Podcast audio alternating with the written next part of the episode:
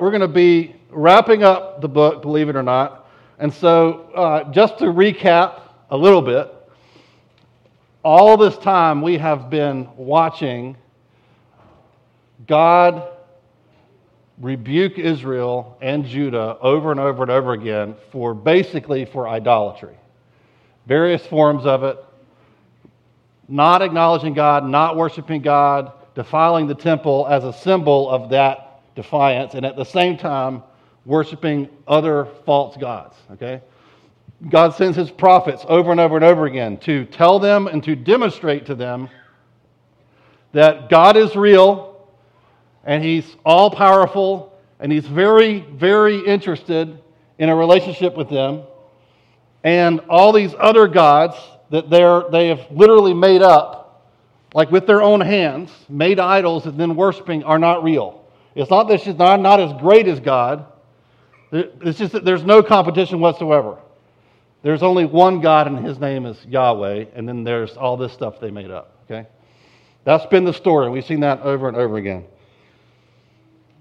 So we'll see this again this morning. We're finishing up Kings. Last week, we got to know Hezekiah. That was a brief bright spot in 1st and 2nd Kings.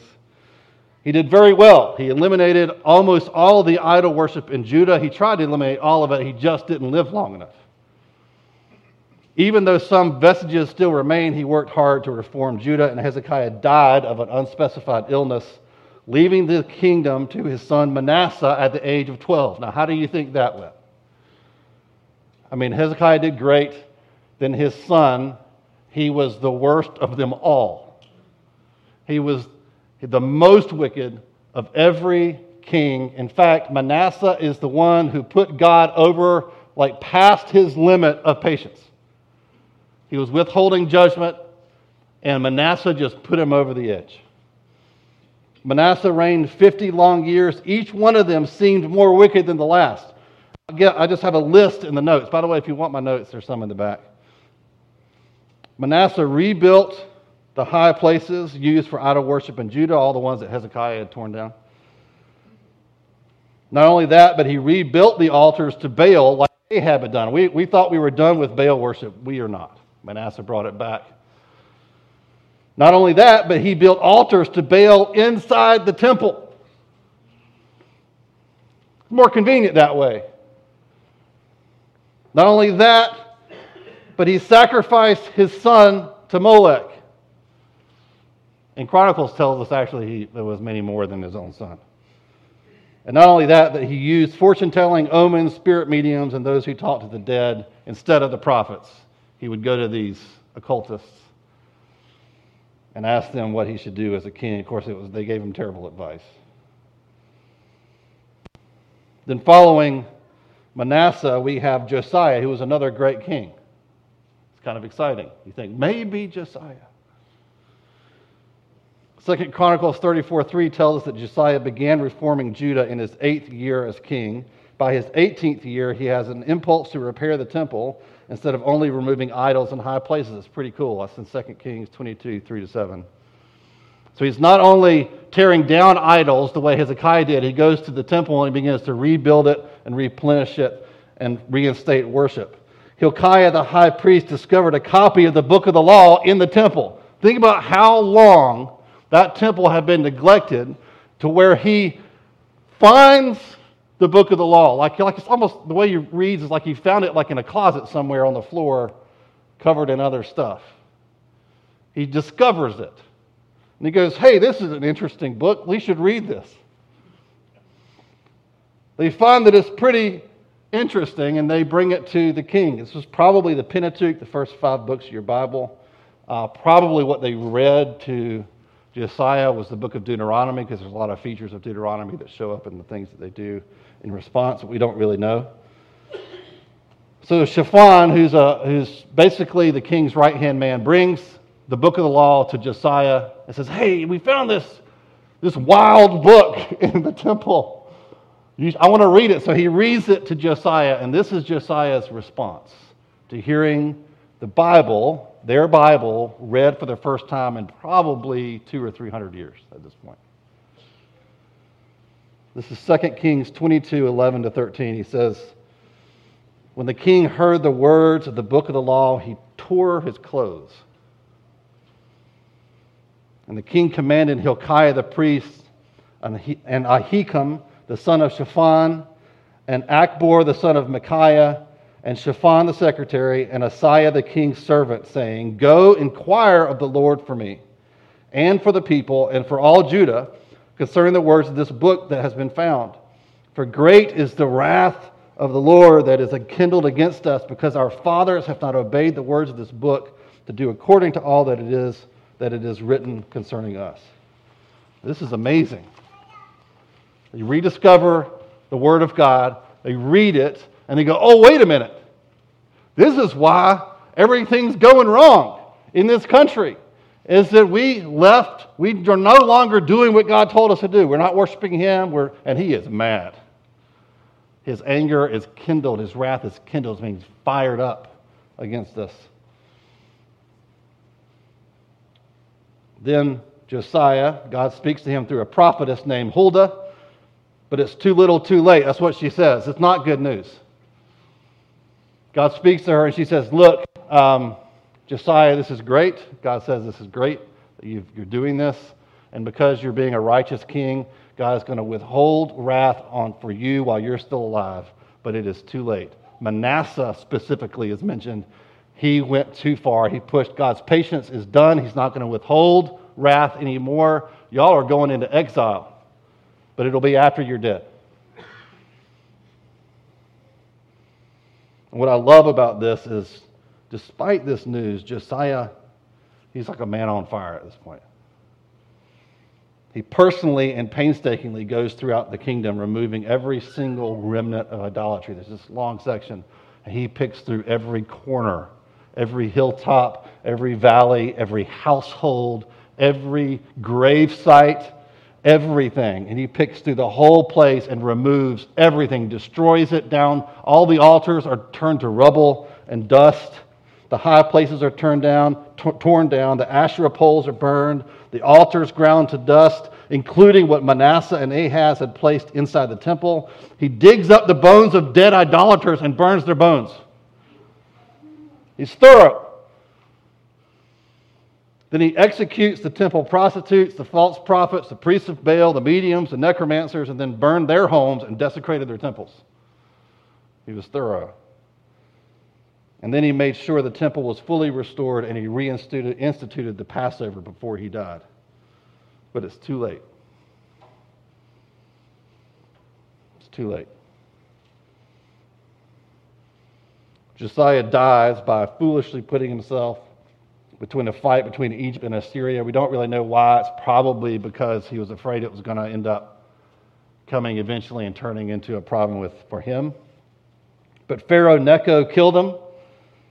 Probably means he sent soldiers to kill him, or he probably didn't kill him with his own hand, but we don't know. Jehoahaz took the throne after Josiah, and what do you think happened? I think we know at this point, even if you haven't read this far, it takes more than one or two good kings to turn the nation around. Because that's the problem. Is who they need is Jesus. He's the only truly righteous king. Jehoahaz lasted 3 months before Egypt captured him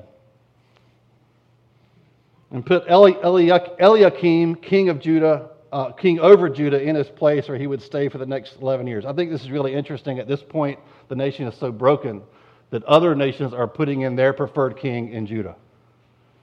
Egypt comes and says, nah, we're going to kidnap you, throw you in our prison, and then we're going to put our guy in place. It's sort of like the CIA of the ancient world. We got our own guy that will work with us and give us your stuff. And so we'll make him the king. He's already compromised from the beginning. Pharaoh even changed the king's name when he put him in, just to make sure everybody understood that he belongs to Pharaoh. So during this time, Babylon defeated Egypt and then marched into Philistia and took it. And during this time, Babylon took some captives from Judah, including Daniel and his friends. So if you want to put this in a timeline of your Bible knowledge, this is where Daniel and his buddies come into the story. So Babylon basically is growing. in power. They've not been a huge problem until this moment.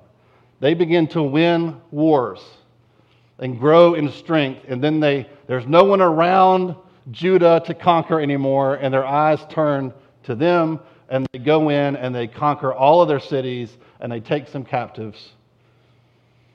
God sends armies, the Chaldeans, the Syrians, the Moabites, and the Ammonites against Judah in rapid succession, and so weaken them that Babylon at this point can just walk in and do whatever they want.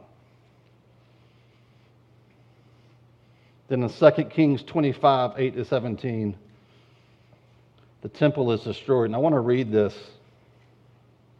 I want to read it because the way it's written, if you've been here since we did 1 Kings, and you remember way, way back, like 20-some weeks ago, when the temple was built, we got all these details. You remember that? The gold and the brass and the bronze and the ornate sculptures and the ornate wooden carvings and all this stuff and the detail that went in, that description about, and all of it's symbolic of things about who God is and our relationship with Him and our story as the people of God. Like all this beautiful, like you're imagining it, right? This description is meant to bring all of that to mind. That all of that is being destroyed. So let's read this together. 2 Kings 25, 8-17. Here's what it says. In the 5th month, on the 7th day of the month, that was the 19th year of King Nebuchadnezzar, king of Babylon, Nebuzaradan, the captain of the bodyguard, a servant of the king of Babylon, came to Jerusalem. And he burned the house of the Lord and the king's house and all the houses of Jerusalem. Every great house he burned down. And all the army of the Chaldeans who were with the captain of the guard broke down the walls around Jerusalem. And the rest of the people who were left in the city and the deserters who had deserted to the king of Babylon together with the rest of the multitude, Nebuzaradan, the captain of the guard, carried into exile. But the captain of the guard left some of the poorest of the land to be vine dressers and plowmen, basically slaves. Verse 13, and the pillars of bronze that were in the house of the Lord and the stands and the bronze sea that were in the house of the Lord, the Chaldeans broke in pieces and carried the bronze to Babylon. And they took away the pots and the shovels and the snuffers and the dishes for incense and all the vessels of bronze used in the temple service, the fire pans also and the bowls. What was of gold, the captain of the guard took away as gold, and what was of silver as silver, probably meaning they melted it down and took it away. As for the two pillars, the one sea, the stands that Solomon had made for the house of the Lord hundreds of years ago, the bronze of all these vessels was beyond weight. The height of the one pillar was 18 cubits, and on it was a capital of bronze. The height of the capital was 3 cubits, a lattice work and pomegranates. All of bronze were all around the capital. And the second pillar had the same with the lattice work. So picture this. It's pagan city, Babylon. They come and they take all these things and they bring it to their capital city and they use it in their architecture. Scattered all over. So what are we to make of this? I have one last application I want to make from the Book of Kings, which is this, very simply, so goes the temple, so goes the nation. Whenever the author of Kings wants to demonstrate the spiritual condition of Israel or Judah, he points to their relationship with the temple. How do you treat the temple? That's how he tells us every time, over and over again. He says, look, to show you how idolatrous these people are, let me show you what they do to the temple. And to show you how righteous this king is, let me show you how he rebuilds it and replenishes the temple. And so I see this in two categories. One is, are they honoring or desecrating the temple? That's the first question you see asked over and over again. And the second is, are they building the treasures of the temple or emptying them? That's what you see over and over again. Now, if the temple in the Old Testament is the church in the New Testament, and I don't have time to prove that to you in the New Testament, but just take my word for it. All right? We are the church, not just Living Hope Church, this local body of believers, but the church is the temple, then we should be asking these questions of ourselves. Am I honoring or desecrating the temple or the church? Am I building the treasuries of the church or emptying them? So let's look at question one for just a second. Do you see the body of Christ as the sacred house of God? Not the brick and mortar of a building, but the body of Christ, the people that make up the church. Do you recognize her as a sacred place, a holy place? The person to your right and left, if they're a follower of Jesus, is where the God of Elijah has tabernacled his presence. That means that they are sacred, and your relationship with them is a holy thing. It is the place where God resides. It is the house of God. Like, your relationship with them is where he lives. And he lives in you and he lives in them. It's a holy thing. You cannot access God in the same way alone as you can with them. That's crazy. Jesus said, where two or more are gathered in my name, there I am among them. Now, it doesn't mean he's not anywhere else. But that's just the way the temple worked, isn't it? That building didn't contain God. He wasn't only there, but there was something special about when you went to the temple, if you were brave enough to go into the Holy of Holies, there was something special there that wasn't other places. And that's a mystery. I can't delineate that very easily for you, but it's the same way with us.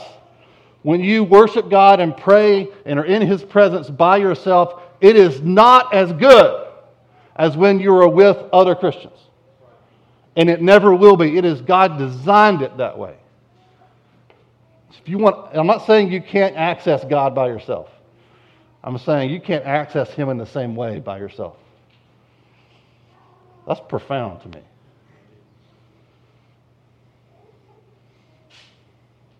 The person to your right and left are ordinary vessels of clay, but they are made sacred by what has been put in them.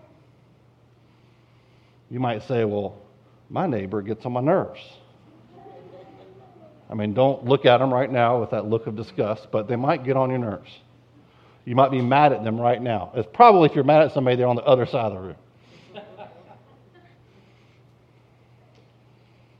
But it's not anything about us that makes us sacred.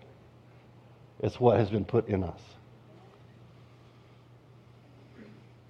So do not forsake gathering together. Do not dishonor the temple with division, jealousy, anger, malice, contempt, impatience, unforgiveness, or gossip. This is why Paul over and over and over again says that stuff. He's going, look, you're the temple of the Holy Spirit. And I know, because I read 1 and 2 Kings, I know that so how we treat the temple tells us about our relationship with God Himself. You cannot say, I don't like the church, I don't like Christians, but I like God. Because God says, if you want me the way you really want me, you got to go to the church, warts and all. I know there's problems. And you can take a break because you got hurt. All that's fine, but you're following God is going to lead you to the church every time. Some form of it, some representation of it, somewhere, someplace, you're going to find yourself encountering the church when you chase after God. Are you honoring or desecrating the temple? All right, number two, am I building the treasuries of the temple or emptying them? So how do we apply this to ourselves? Are you using your gifts and resources to build, strengthen, restore, and support the church? I think the restore one's interesting. Because what we like to do is when we are unhappy with, this would never happen here, but at other churches. When you're unhappy with what's happening, is you put yourself outside of it and you say, what I like to say is, not my circus, not my monkeys. Y'all go and have your little weird time and make a mess, and I'll sit outside of it and complain about it. But that's not how this works, because you're in it. If you're a Christian, you're in the church, Every criticism you level against her is leveled against yourself. And you are, so if there's a problem, you are should be part of restoring the temple. How many times in 1st and 2nd Kings did we see the temple neglected for generations on end? And somebody would come in and say, I'm going to go in that building and I'm going to fix it. And I'm going to put the treasuries back in. I'm going to rebuild it. I'm going to clean it. I'm going to get the altars to Baal out of it. I'm going to destroy that, and I'm going to rebuild it, restore it, refresh it, repaint it, whatever needs to happen. Or the alternative would be giving your best to Babylon and leaving the scraps for the temple. Every Christian is a priest. This is the other thing about the temple in the New Testament. The church is the temple, and we are priests. We are not people that go to the temple to receive atonement like they did in the Old Testament. Everybody gets to be a priest. You have all been ordained as priests in the temple of God. Every last one of you. From the moment you become a Christian to the day you die, you are the one in the temple working in it, to make it do its thing. You're not attending it. You are a priest in it. You're not a visitor to the temple looking to get your sins atoned for and then go back home. You are a kingdom of priests. The church is your life's work. That's something I've been thinking about recently, partly probably because I'm going on sabbatical, but it forces these questions on you, which is, when we came here 16 years ago, is it 16? Yeah, Heather says yes. We decided we're going to be at Living Hope Church for life. I'm going to die here. Hopefully not here. That will be traumatic for quite a few people. And maybe then you'd have a new church hurt story and you'd leave the church, and we don't want that. But you get my drift. For life, it's a lifelong commitment to these people, not this place. I still don't feel deeply called to Kernersville, the town. Isn't that weird? I mean, I love Kernersville. Don't put me on the internet saying pastor dislikes Kernersville. That's not what I'm saying. It's the church. It's you people. For life. And my question is, am I the only one? Do I get a special Bible because I'm a pastor? Because when I read the New Testament, I don't see any positive examples of people not doing that. I see 12 disciples radically dedicated for life to the church. And what I want to put to you this morning is, whatever church you're in, whatever local expression of the church you give yourself to it for life. And if God moves you somewhere else, give yourself to that place for life. This is what would happen if we stopped prioritizing our careers, prioritizing Babylon over the church, over the temple. It is nothing for most of us culturally to pack up, sell our house, and move across the country to make more money at another company. It's not. We don't even question it. Well, obviously, I should go to that place because they're offering me a great job. The benefits are great. It's only a 10-minute commute to work, and well, look at the money I can make and what a blessing I can be. Now, if you got to do that to feed your family, that's a different question. I'm talking about our culture tells us that the thing that should drive us and organize our life is making money and having a great career. And I'm saying that is not the New Testament. The New Testament says the thing that we give ourselves to with that kind of dedication is the body of Christ. I don't live according to a different Bible. You're a kingdom of priests, and the church is your life's work. Now, don't get weird. I'm not saying you got to be in this church and y'all are dedicated, all right? This is not a rebuke to you from me. It might be from the Holy Spirit to you personally. I'm not going there. I just think when I read 1st and 2nd Kings, when I realize that the temple becomes the symbol. How we relate to the temple becomes a symbol of how we relate to God. And it brings up some questions.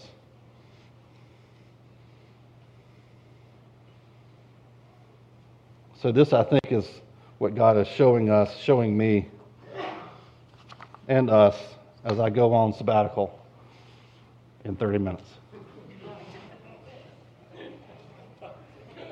Is that the pastor and elders of this church do not get a special Bible that has certain demands of them and requires a certain commitment from them that he does not require of every single other one of us that belongs to this church. It is the same commitment, the same toil. That's the way Paul put it. Toil. That's not a positive word in our world. Toil. Yes, we all work with the same level of commitment. And I would suggest that's a commitment for life. And when you start to think that way, it changes your perspective, doesn't it? Well, now I've got to restore, I've got to fix some of the problems because I'm going to be here for life. It's like your relationships. If you're stuck together for life, and I would say forever, you might as well go ahead and forgive each other and hug it out. Because you're going to be neighbors in heaven forever. Every day for 1 billion years. You're going to walk out your front door of your teeny tiny mansion and you're going to look across holding your cup of coffee, delicious, amazing, full-strength coffee, and you look over and you're going to see that person you complained to God about for 20 years. And they're going to wave and you're going to think, Pastor Ben told me 1,030 years ago that I might as well go ahead and forgive them and hug it out because we're together forever. It's the same way with your church. When you commit for life, it changes the way you relate to it. I think this is one of the themes of 1st and 2nd Kings that we need to get, and I haven't really talked about it. Let's save it to the last day, all right? So, why don't we pray, and then I think Jamie's coming up to tell you some details for you non-readers of emails. So I'm going to pray for us. God, I ask you, God, thank you first for preserving this book, 1st and 2nd Kings, for us to read these amazing histories and to learn from the hard lessons that your people have learned and given to us so that we can learn but without making the same mistakes. God, I pray that this morning we would look at our own life and ask those same questions of ourselves.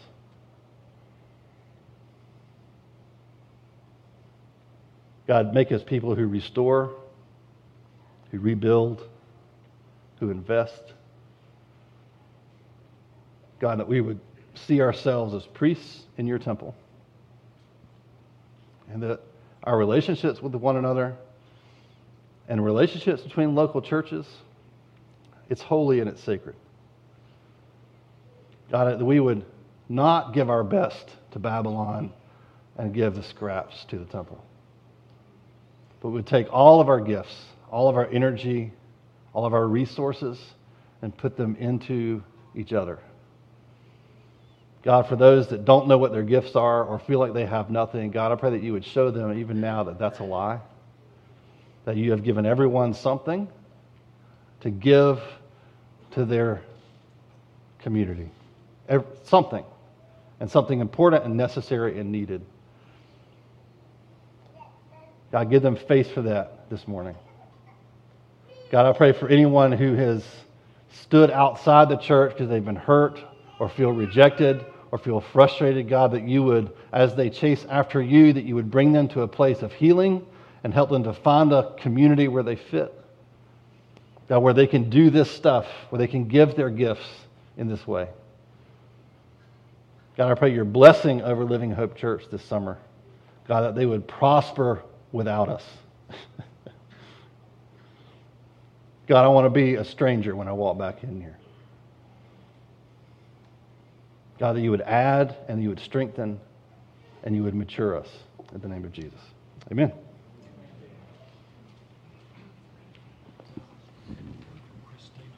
Yeah.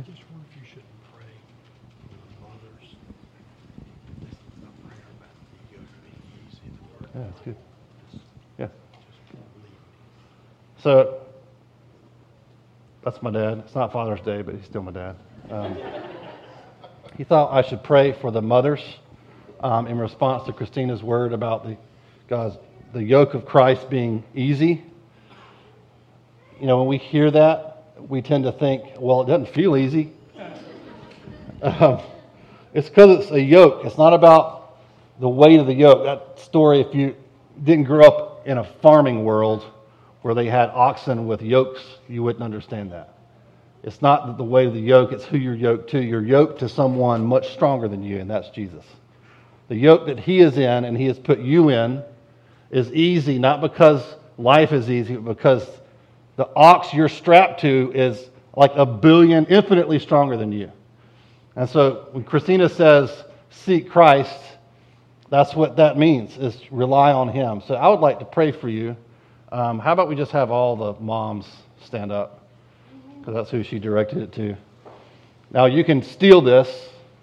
If you're not a mom or you're a dude, you can steal this for yourself, all right?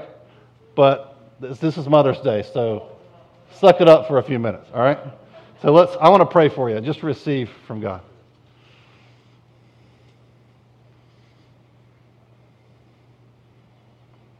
Lord, thank you that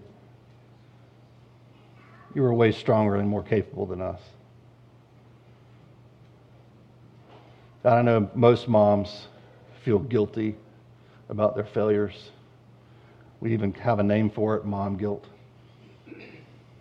because it's so common. We see our mistakes, our weaknesses, the moments when we did something we shouldn't have, or said it in a way we shouldn't have, or neglected to do something that we wish we had done better, and we're afraid we're going to do that in the next minute. Lord, I pray right now that by your Spirit that you would link them in with Jesus, and that they would be able to release their children, the burden of their children, the godly burden of the spiritual life, the future of their kids, all of that weighs on every mom here, that they would be able to hand it over to you and let you carry it as they are moms, as they continue to be mothers. God, that weight would be on the neck of Jesus and not on them. That they will be to be able to trust you, that be able to minister peace to their children because they are at peace. That they'll be able to offload the guilt of their mistakes onto Jesus. That they'll be able to offload the burden and the worry of how are my kids going to turn out, that they'll be able to hand that over to Jesus right now. God, I pray that you give them the faith to see that you are not only carrying their burdens, but you are carrying the burdens of their children, and you will carry them into their future, and you were there in their future for them, and that you are a good father, and you're going to be a good father to their kids, not just to them. So God, I pray that every concern, every worry would be lifted right now in the name of Jesus. Amen.